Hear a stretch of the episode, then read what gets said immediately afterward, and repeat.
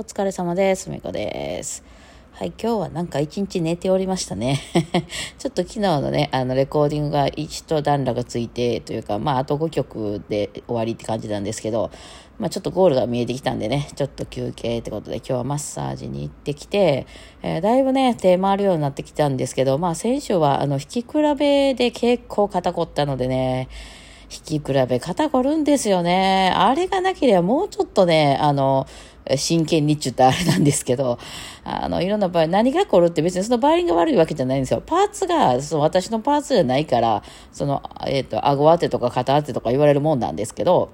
片手はね、私と、私が使ってるものを使わせていただいたんですけどね、今回。えー、その楽器の展示会とか行っても多分そうだと思うんですけど、まあ、バイオリン弾くってなった時に、その自分が普段使ってる顎当てとかじゃないわけなんですよね。で、片当てっていうものは、その自分で脱着するので、まあ最悪ね、自分で持っていけばですね、これ付けさせてもらっていいですかって言ってできるんですけど、顎当てってなってくるとちょっと部品を交換しないといけなくなるので、あの、本当に買うつもりとかやったらやってもいいと思うんですけどね、普段からそんないきなりこれちょっと外していいですかとか言ってネジね、外すみたいな感じになっちゃうので、あの、できないんですね。でもその顎当てって結構重要で、うん、バイオリンの場合顎当てって、顎当ててね、なんかその昔はなかったみたいですよね。もう超昔、あの、バロック時代とかはなかったっぽくて、その汗でね、そこが剥げてるみたいになってるバイオリンとか現存してますけどね。あの、そうなんですよ。だから、まあそこで、その、引っ掛けるっていう、その顎を、顎の下に、顎の内側のところにキーを当てて引っ掛けるタイプで持つ人、あるいはその別に乗せるだけ、えー、そのなんか、その、引っ掛け、引っ掛けてなくて、えー、その肩の上とかに置いてて、あの、まあ、さ、顎の形状にもよると思うんですよ。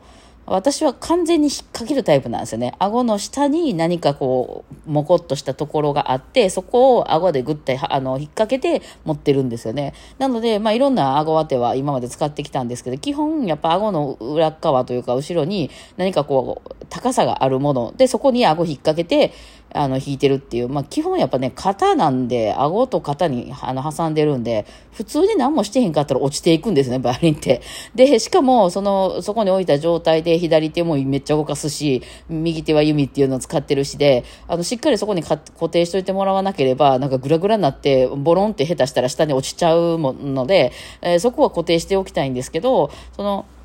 ね、引っ掛けるタイプの人か、あるいは挟むっていう感じですね。その中にこう置いて、上から挟んで使うみたいな。だから顎を置くって感じかな。で、タイプの人と2種類いて、えー、私は完全に引っ掛けるタイプなんですけど、世の中のね、肩当てがね、顎当てって、顎か、顎の、顎当ての部分っていうのが、その、ね、引っ掛けるタイプじゃない方が多いかな。だからあの、チェロとかね、大きい楽器、ベースとか見たらそういうのないですね。顎当てないから。うん。でも、バイオリンとビオラにはその顎当てっていうのが、まあ、現在の楽器ではついてることが多いんですけど、まあ私ちょっと不思議な形のやつやってまして、まあそれはきっと私はそっちが楽やったっていうだけの話だと思うんですけどね。えー、で、今回の引き比べ、まあ5本とかさせてもらったうちの、その引っ掛けタイプが1台だけあったんですよ。えー、バト、バトさんの高之くんっていう方の、えー、人が作ってる楽器の、その、たまたまですよ。たまたまその、顎当てのパーツが結構引っ掛け系の楽器だったので、めっちゃ弾きやすかったんですね。ただ、その楽器自体が私が好きだったかっていうわけではないんですよ。うん、楽器はそれぞれに、まあまあ、まあ、新しい新作やからね、そんな大きく変わるってこともなかったんですけど、うん。ただ、持った瞬間、その5体の中で明らか、その顎当てのか引っ掛けるタイプのやつ私持ちやすかって、あ、このバイオリン弾きやすいってなったわけなんですよね。だからこれ結構注意が必要で、皆さんもバイオリンを選びに行った時に、え、この楽器弾きやすいとか思ったって、それただ単に顎当てが合ってたからっていう説はめっちゃあるんですよね。だから他のバイオリンでも、まあ、例えば音はこっちの方が好きなんだけど、こっちの方が持ちやすいな、左手が安定するな、みたいな楽器の場合は、それただ単に顎当てと肩当てが合ってただけみたいな可能性はあるので、その音がいいなっていう方の楽器に、その先持ちやすかった顎当てをつけてもらったら最高のものが出来上がるかもしれないわけで、そういうのって、まあ、バイオリンにね、長いことね、あの、接している人はわかるけど、ね、えー、わかんないですよね。うん、だからまあ、あの、そういうので、まあでも私は弾き比べはとりあえずしないといけないので、顎当てはそのまんま、片当てだけちょっと自分のやつ、でもやっぱ引かけるか置くかかによって肩当てもだいぶ変わってくるよね。ただ置くタイプのだけやったらある程度厚みいるかな、やっぱり。あの、その、グッて引っ掛けてないから、やっぱ、ただ、こう、なんていう、挟むっていう感じ、あの、サンドイッチな感じ、肩と顎で挟むって感じになるから、ある程度、なんかその薄すぎるとスコスコ抜けちゃうみたいな感じ。やけど、引っ掛けるんやったら薄くていいんですよ。引っかかってるからで、えー、そういう感じなんで、ちょっとまたその考えも可能、やらないといけなくて、そんな時間はないので、えー、そ、そこまで私に合わせてもらうあれもな、買うわけでもないからね。えー、なので、私はもう自分の体で、あの、あれするという、なんとかするというか、あの、引きにくいなって思いながら引くだけなんで、そうするとやっぱりね、肩が結構凝っちゃいますね。そうなんですね。え、まあそんなんもあって、ちょっと頭痛かったでね、先週も。今日もね、あの、あカイロですね、カイロ行ってきて、えー、なんだかんだ喋ってきましたね。でも、あの、その後ご飯食べたらもう、あ、しんどいってなったんで、ここのとこね、結構夜もあんまりね、長いこと眠れてなかったので、今日はなんかゆっくり寝ました。でも今日も この後またね、あと5曲なんですけど、まあ5曲でもね、ちょっとモリモリなやつはだいぶ終わったんで、で、えー、そうそう、あんまり全部ね、もりもりバイ、もうバイオリンも、もうてんこ盛りみたいな感じすると同じような曲になっちゃうのでね、えー、これは勢いだけでいく曲みたいなのもね、作ってますんで、まあもうそんなにしんどくないかなっていう感じはしてます。はい、ようやくね、ゴールが見えてきました。まあ若干飽きてきてるんでね、私の中でアレンジね。初めはなんか、お、アレンジだ、楽しいぞ、みたいな感じだったんですけど、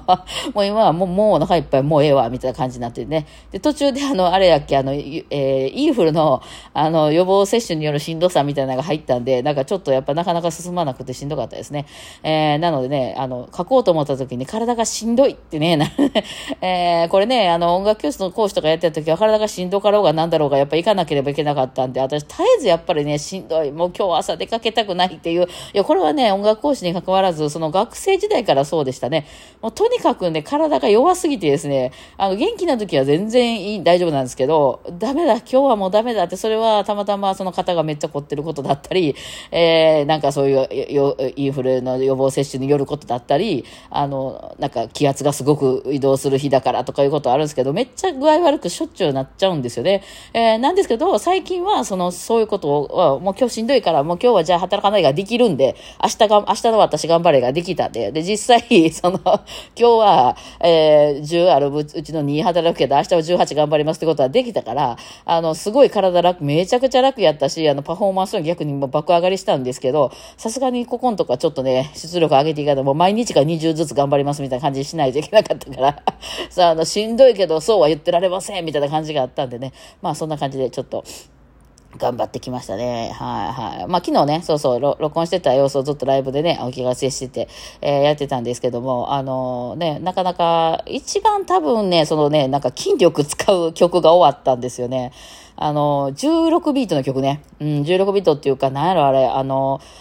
えー、まあ、そのうちょっとギタリストが書いてきた曲で、あの人のルーツああいうとこあるんですよね。あの、な、何、何、ブルースロックみたいな。ブルースロック、なんかブルースって、あの、そういう、そういうジャンルよくわかんない人からしたら、あの、バイオリンとかね、特にクラシック系やってる人から言ったら、なんとか、なんとか新地ブルースとかさ、そういうさ、歌謡曲をひょっとしたら思い浮かべちゃうかもしれないんですけど、あの、いわゆる黒人系のファンクとかあっちの辺の音楽のリズムにちょっと近いような感じの、えー、しかも遊びが結構多いような感じなんですね。だからリズム命なんですよ。で、基本、その、リズムを取るときに、まあ4拍子の曲やったらで、大体4拍子なんですけど、4拍子って、もうクラシックとかやったら4拍子の曲って言ったら、1、2、3、4、1、2、3、4って取りますやん。ですよね。で、これがね、ポップスになってきて、その、ああいう白人系の音楽、ロックとか8ビートになってくると、まあ、8で割る、8、8ビートって和製英語なんですけど、その、1と2と3と4とで、裏の方が大きくなるんですよ。1と2と3と4となってくるんですよね。4拍やけど、もう数えてる、あの、数が違うね。こっちのクラシックサイドの人は1、2、3、4って数えてるし、ポップスの人は、あの、1、2、3、4、5、6、7、8分カウントしてるわけなんですよ。だからそこでもちょっとズレがね、出てくる、やっぱりね。で、その、えー、黒人系の音楽は16なんですよ。タタタタタタタタタタタタタタタタですね。えー、まあそれはタタタタタタタタやったりもしますけど、とにかくまあ一小節は16でもここの差ですよね。一つの何かこう何秒間かの間に白を感じてる心が4つ感じてるのか、8つ感じてるのか、16感じてるかで、16に割ってる人っていうのは、その4の人と一緒に弾いたらずれるんですよ、絶対。だってその1から2の間に1、2しかない人と、1と2と2と2とみたいな数える人とは全然もうそこでずれてくるじゃないですか。もうこれはやっぱりね、体の筋力量の違いかなって私は思ってるんですよ。やっぱね、もうこのアジアとかっていうのはね、ずっと血を這いずり回ってるんで、その日本の昔のあの、雅楽とか、そういうルーツ的な音楽とかも、基本ビヤ